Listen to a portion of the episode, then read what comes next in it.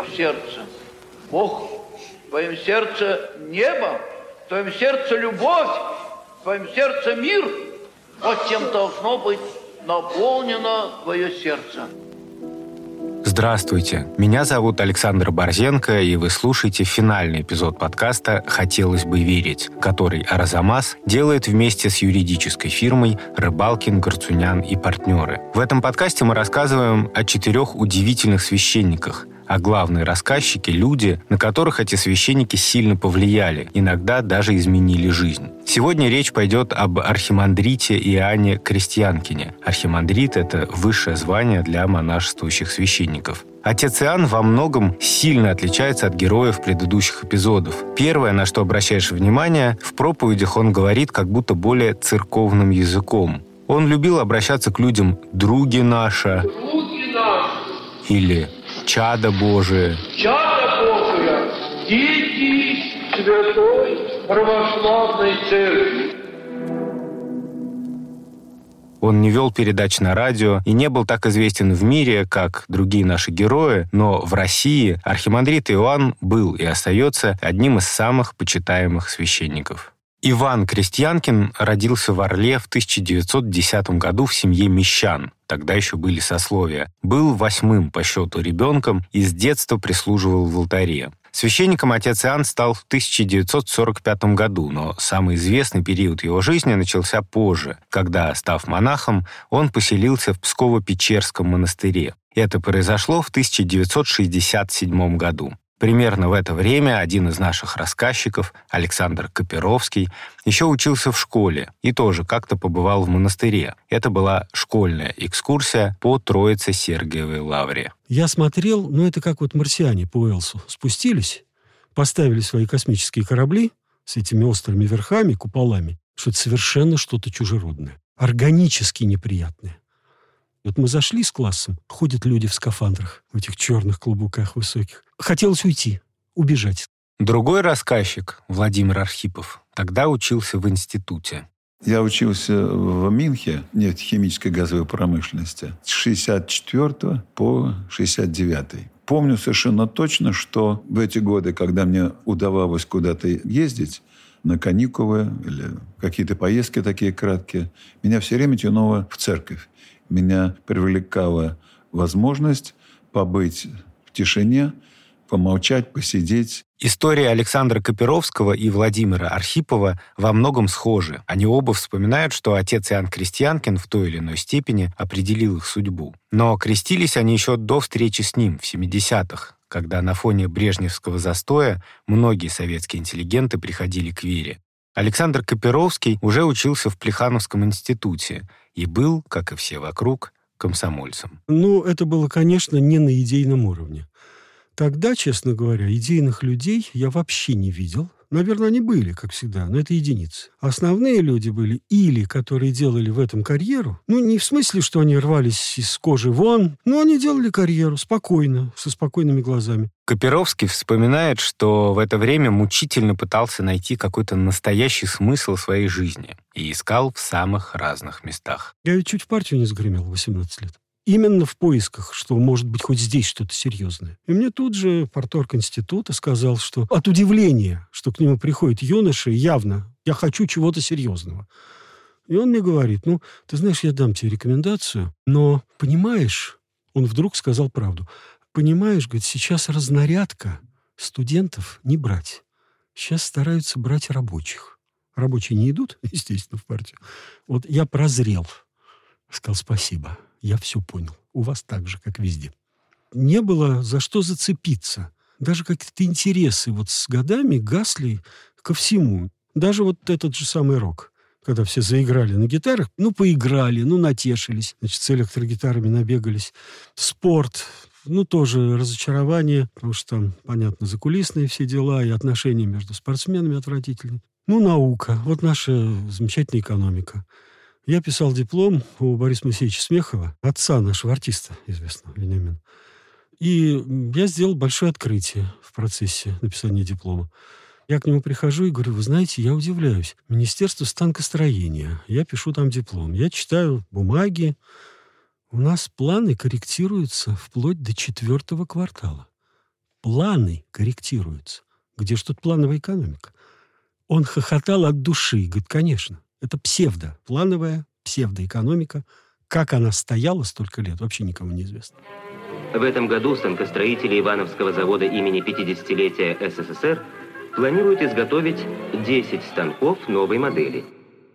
В поисках смысла Александру Копировскому очень помог его одногруппник, который к тому моменту уже верил в Бога, не скрывал этого и охотно обсуждал вопросы веры с другими студентами. Этого одногруппника звали Георгий Кочетков. Спустя 20 лет он сам станет священником.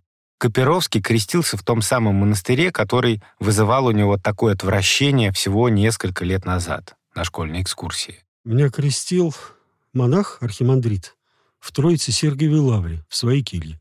То есть он голову свою подставлял. Преподаватель духовной академии.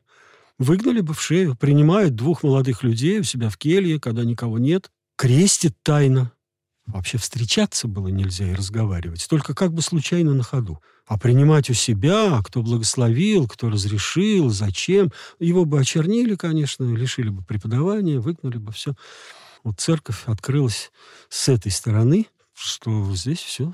Люди не боятся, люди делают правильное дело, не, не больше, не меньше, вот ровно столько, сколько надо. Мне бы кто-нибудь сказал, вот седьмой класс, 60 какой-то там год, что в 71-м в этой же лавре вот такой же монах в скафандре меня будет крестить, говорить про благодать, я буду всем сердцем это чувствовать. Да, это так. Владимир Архипов поступил в институт чуть раньше, но ощутил примерно то же, что и Александр Копировский. Разочарование в окружающей действительности и потребность найти что-то настоящее. И он тоже как-то пришел вместе с одногруппниками в монастырь.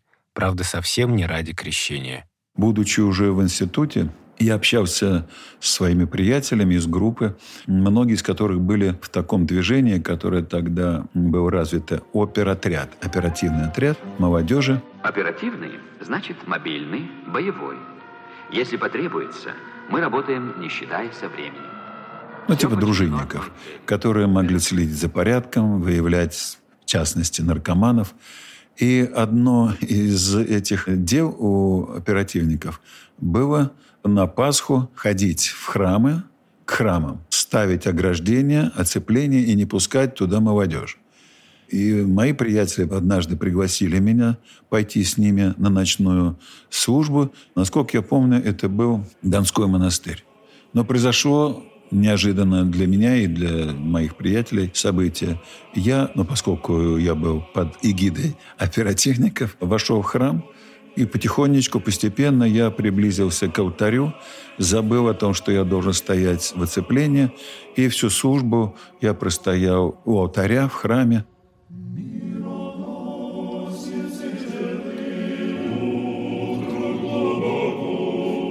Вот этот эпизод тоже у меня укладывается в мое движение к Богу.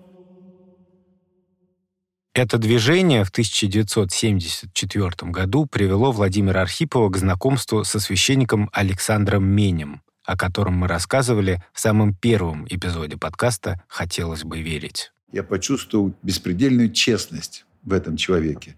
Несмотря на то, что вот он был свободен, легок, не было у него никакого налета консервативного, вот я почувствовал, что он пришел в этот мир, мир церкви, в мир священства, веры, но, может, по пути как-то в чем-то близком тому, которым я шел. Поиска смысла жизни, поиска истины. Вскоре Владимир Архипов крестился. Он работал программистом в Институте генплана Москвы, но теперь у него появилось еще одно дело. Он стал алтарником в приходе отца Александра, то есть помогал ему во время богослужений. Александр Копировский к тому моменту окончил институт, защитил диплом на отлично, но совершенно не понимал, что ему делать дальше. Я совершенно не предполагал как-то менять жизнь, в смысле направлять ее, так сказать, в церковное русло. Мне было важно найти вот смысл какой-то. Смысл во всем появился. Потом, конечно, встал вопрос, а что делать дальше с э, моим дипломом экономическим, который я отлично защитил, при всем том, что вот такие были там вещи. И мне предлагали Институт экономики Академии наук, значит, 24 года кандидат наук и так далее. Я сказал, нет, не могу. Не могу. В этом нет смысла. Александр Копировский стал изучать искусство и настолько этим увлекся, что даже начал делиться своими знаниями со знакомыми. Например, он водил людей в храм Троицы в Никитниках. Тогда это был филиал исторического музея. Фрески 17 века, прекрасной сохранности, иконостас. Тишина, стулья вдоль стен. Можно посидеть, можно подумать, народ никого. Я решил рассказать своим. Ну, собрали какую-то мы группочку небольшую. Я стал рассказывать то-то, то-то. И за этим меня застал, поймал за филиалом. И вместо того, чтобы сдать меня куда надо, или, по крайней мере, выгнать, он, послушав мою экскурсию, дослушал до конца, подошел ко мне, я, там, коленки дрожали, сказал, ну, да, все неплохо. Хотите поработать у нас экскурсоводом? Александр Копировский согласился, стал водить экскурсии и решил учиться на искусствоведа. Но для этого, по советским законам, ему нужно было устроиться на работу по первой специальности. И он стал работать старшим экономистом в плановом отделе Третьяковской галереи. Три года я там проработал прекрасно. Стал уже тоже водить экскурсии и поступил в МГУ прекрасно. Об отце Иоанне Крестьянкине, старце, как его называли, Псково-Печерского монастыря, Александр Копировский и Владимир Архипов узнали примерно в одно время, в первой половине 70-х годов. Старец — это не какой-то формальный сан или титул, но у православного старчества богатая традиция. Обычно так называют пожилых монахов и священников, которые ведут праведную жизнь и берут на себя духовное руководство над другими монахами и мирянами. К старцам всегда ездили за советом и приписывали им прозорливость, то есть способность видеть, что происходит в жизни человека и что ждет его в будущем. Услышал я о нем прежде всего от своего друга, который к нему часто приезжал, священник, отец Владимир Волгин. Вспоминает Владимир Архипов.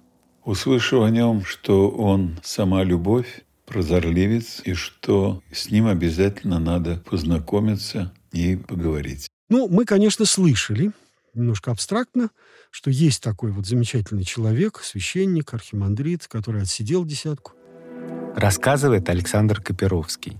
И очень какой-то светлый, добрый, о нем шла такая молва, это церковный доктор Айболит. В самом высоком смысле, не ироническом, упаси бог.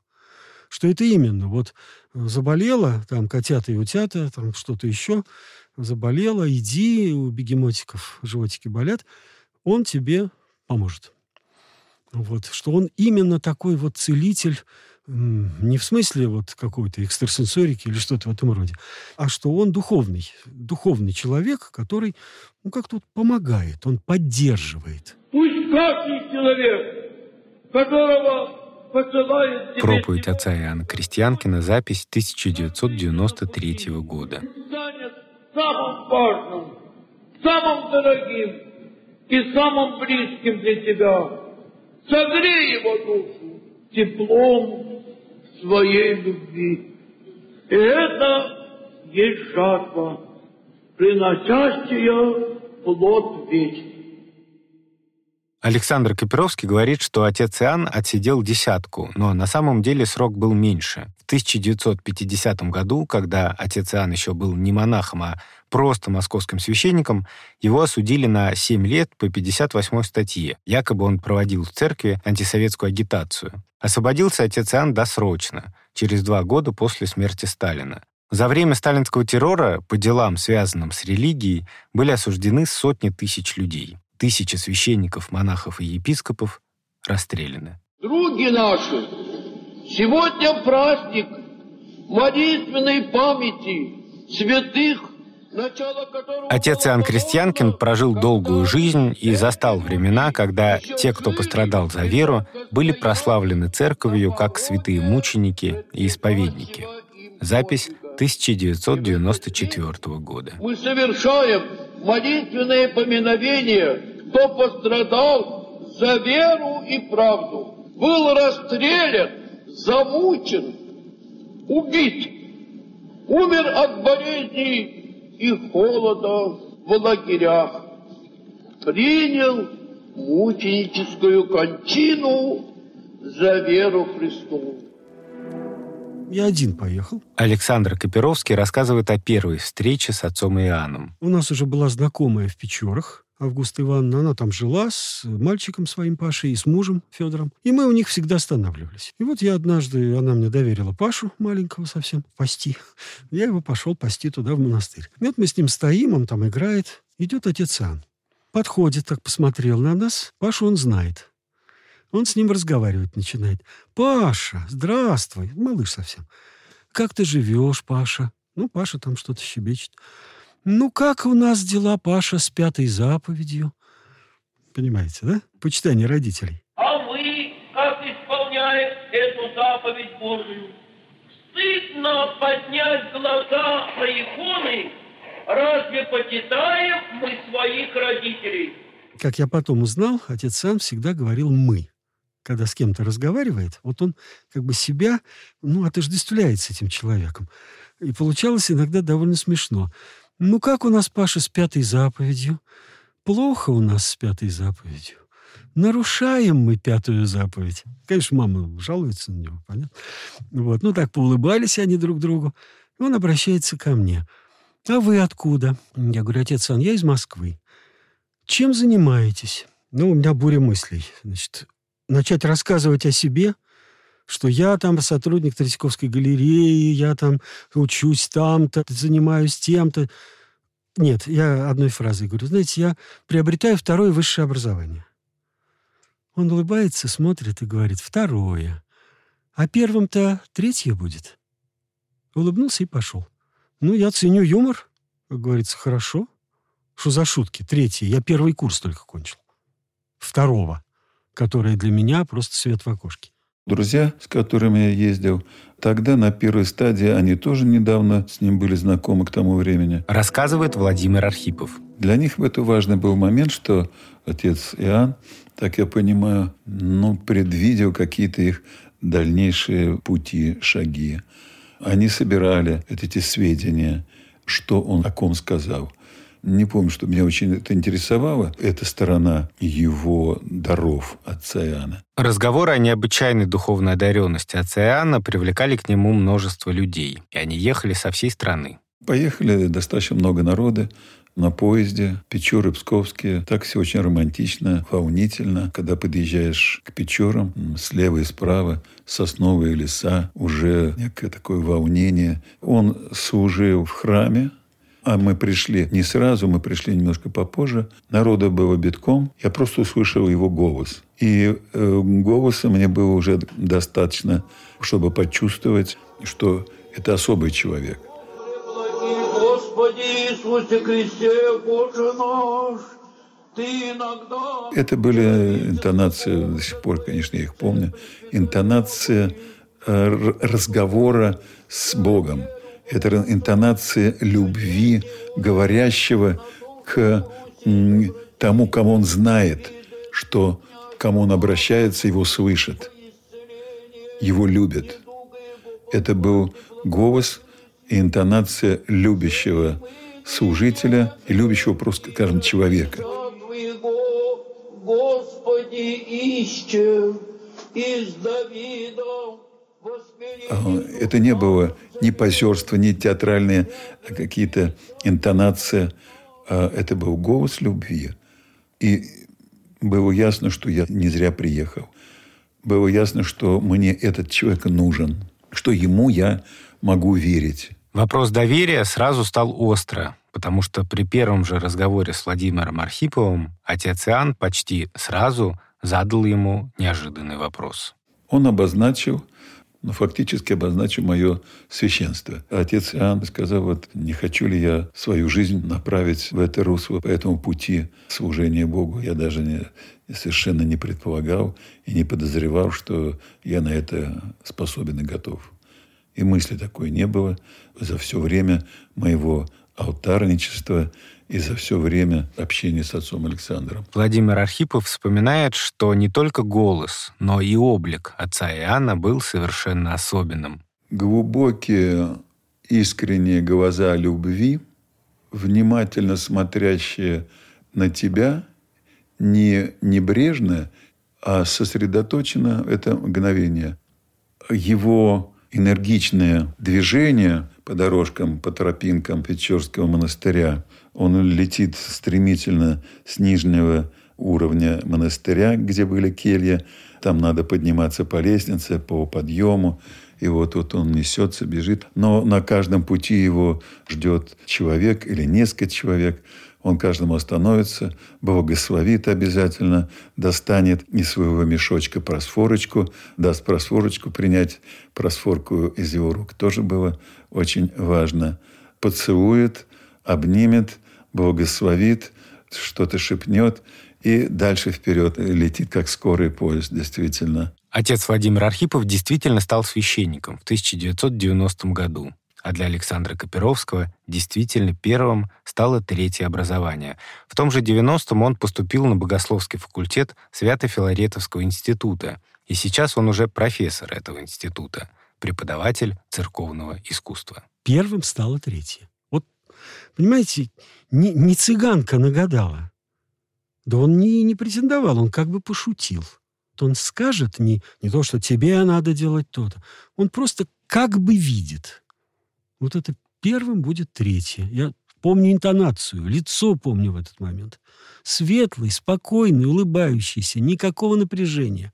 Вот не заигрывание с молодежью, знаете, не подделываться под молодежь. Он вот он как есть, монах, архимандрит, все. И отец Владимир Архипов, и Александр Копировский, и многие другие люди вспоминают, что сам архимандрит Иоанн не признавал за собой никаких сверхспособностей. И вообще это совершенно не главное в его личности. И вот интересно, он потом сказал, он сказал неожиданную вещь. Прозорливых людей нет. Есть духовно опытные. Я подумал, это очень сильно сказано. Потому что, конечно, в народе таком, церковном и около церковном, распространены всякие представления, что старец – это человек, который тебя как рентген видит насквозь и еще на сто лет вперед. И что он скажет, не дай бог тебе, значит, не, что-то не сделать так, как надо. Ты повязан, ты как раб. Вот он тебе сказал, все. Гуру такой. Вот, вот полная противоположность ощущению с отцом Анном, что он абсолютно не был гуру. Может, мне так повезло, я не знаю одна из особенностей настоящего духовного человека – не увлекаться и не афишировать, и не заниматься вот этими знаками, чудесами и знамениями. Но то, что касалось э, меня, в меня это врезалось, и действительно это его ощущение и предвидение, оно оправдалось. В 80-х годах, еще до своего рукоположения, отец Владимир время от времени ездил беседовать с архимандритом Иоанном и, среди прочего, более основательно разговаривал с ним о священстве. Отец Иоанн после первого раза, когда сказал, вот хорошо бы, не хотел бы я. Потом следующий раз или разы, вот он задавал такие острые, жесткие вопросы. А готов ли я тому, чтобы пойти этим путем? Он не заманивал. Он не заманивал, как очень часто делают священники и нынешние, и священники, которых я встречал во все годы. Э, стоит только молодому человеку войти в алтарь, как тут же разговоры о рукоположении, о священстве. Это совершенно не было похоже на отца Иоанна. Александр Копировский тоже несколько раз приезжал к отцу Иоанну после их первой встречи. Например, советовался, уходить ли ему с поста старшего экономиста в Третьяковке, чтобы стать там же экскурсоводом. Он как раз узнал, что открылись две такие вакансии. Я приезжаю к нему, попадаю в келью, все хорошо, он со мной разговаривает. Я объясняю ему вот эту ситуацию. Знаете, мне, говорю, я раздваиваюсь, а уже это неправильно. Если бы он мне сказал, не надо, оставайся, вот он на «вы» говорил, очень уважительно всегда, никогда не на «ты». Вот, оставайтесь, работайте на своем месте, там хорошо. Я думаю, я бы его послушался, хотя бы огорчился сильно. Вот. Он выслушал меня очень внимательно. Потом сказал, не будем с вами раздваиваться, будем с вами служить искусству. Вот это мы, его знаменитое, Будем служить искусству. Прекрасно. Я на крыльях прилетаю домой, прихожу на работу, открываю штатное расписание, обе вакансии заняты. Вот иду в университет, сижу в растерянном виде, идет Ольга Сигизмундовна Попова, профессор, византинист, который у меня преподавал. Саша, что случилось? Какие-то проблемы? Я и прямым текстом. Она же огромное количество своих студентов привела к Богу и в церковь. И крестила, помогала крестить. Я говорю, Ольга Сигизмундовна, я был у отца Иоанна, был, благословился на переход, приезжаю, заняты все вакансии. Вот я сейчас пришел, не знаю, что делать. Ну, пожалуйста, говорит, идите в музей Рублева, там есть вакансии. Я иду в музей Рублева и оказываюсь в музее Рублева на 11 лет. Понимаете, вот как-то вот все устраивается. Удивительно. Он не сказал, переходите в Третьяковскую галерею, потому что тогда получилось, что он не угадал. А он сказал так, что он попал, не будем раздваиваться. Это было сказано мягко, но со властью. Не будем. Будем служить искусству. Я послужил искусству. Довольно долго. Я ездил к нему в, общем, в течение примерно 10 лет. Либо встречался лично на исповеди несколько раз в храме, когда он служил. Чаще всего писал исповеди на бумаге и передавал. Не помню, сколько раз, два или три, исповедовался в его келье. И был один или два раза на его литургии. И в том числе неоднократно, естественно, я был на проповедях, которые он читал. Он обычно готовил их очень продуманно, основательно, серьезно и записывал. Подай нам, Господи, не обижать не обижаться, самим больше терпеть и за обидчиков молиться. Вот проповедь. Любой из нас может прочитать Евангелие, продумать с комментариями, одними, другими, десятыми. У кого хорошая память и хороший язык, он может все повторить или что-то выложить. И другое дело, когда мы это проживем. Мы можем говорить о любви, не умея любить. Бывает же часто. А можно говорить или молчать, умея любить, и тогда это будет другой, другой разговор о любви. Вот что такое были проповеди отца Иоанна. Итак, други наши, будем любить друг друга. Будем любить всех даже врагов и недоброжелателей наших. Но любят ли они нас или нет, нам об этом нечего беспокоиться. Будем только о том заботиться, чтобы нам их полюбить. Каждая его фраза и каждая его мысль, они были результатом, как бы я бы так сказал, собеседования его со Христом. Но чувствуется это. Ну что тут будешь делать? Не иметь врагов нельзя. Они видимые и невидимые. Нельзя, чтобы нас все любили. Но нам любить всех очень можно и обязательно. Аминь.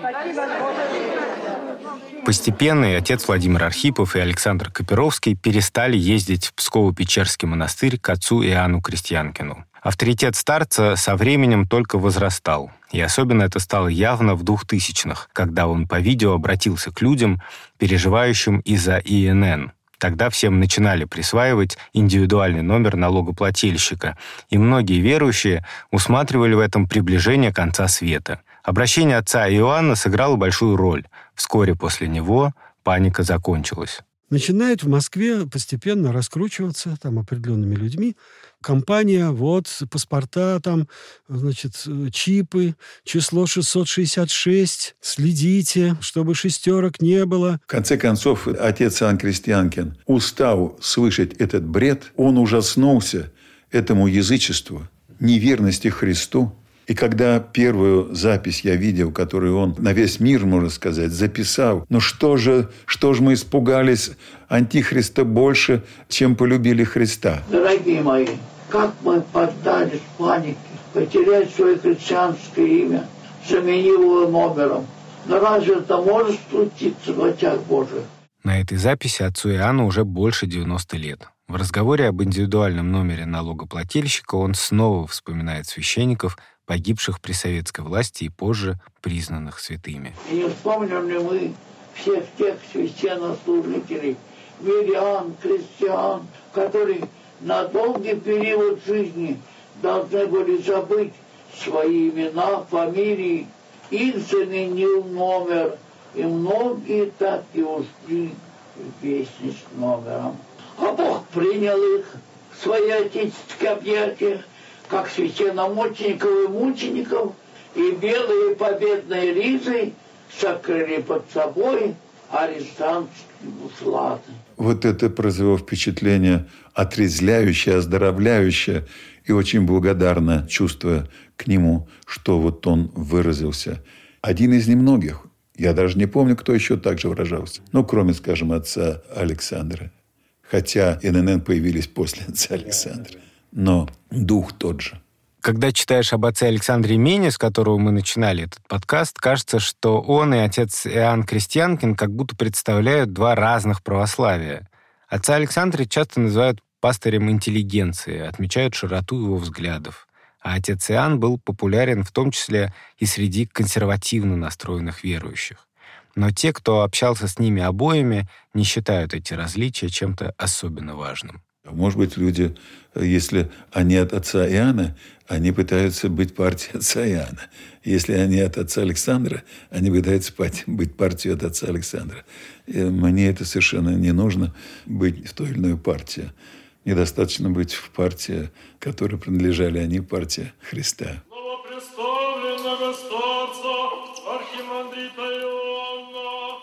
Архимандрит Иоанн Крестьянкин умер 5 февраля 2006 года. Тогда как раз отмечался День памяти новомучеников, которых он так почитал. Ему было 95 лет.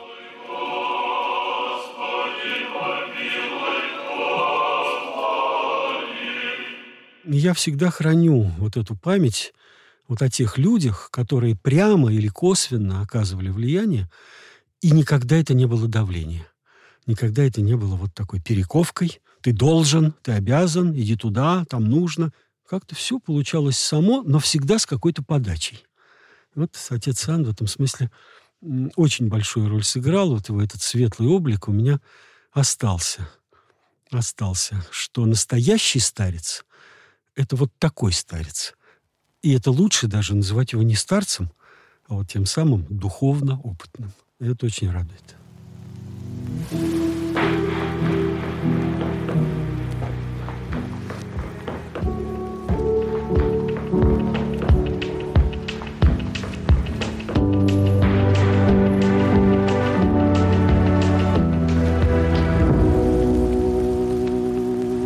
слушали финальный эпизод подкаста «Хотелось бы верить», который Арзамас подготовил вместе с юридической фирмой «Рыбалкин, Корцунян и партнеры». Меня зовут Александр Борзенко. Вместе со мной над эпизодом работали продюсер Катерина Беленкина, редактор Мика Голубовский, композитор Дмитрий Гудничев, звукорежиссер Юлия Глухова, фактчекер Юлия Гизатулина, расшифровщики Ксения Абросимова и Кирилл Гликман, выпускающий редактор Александр Гришин. Мы благодарим праздничный хор Данилова монастыря под управлением Георгия Сафонова за предоставленные записи песнопений, а также канцелярию Свято-Успенского Псково-Печерского монастыря за возможность использовать архивные записи с голосом отца Иоанна. И еще спасибо священнику Владимиру Архипову за помощь в создании подкаста «Хотелось бы верить».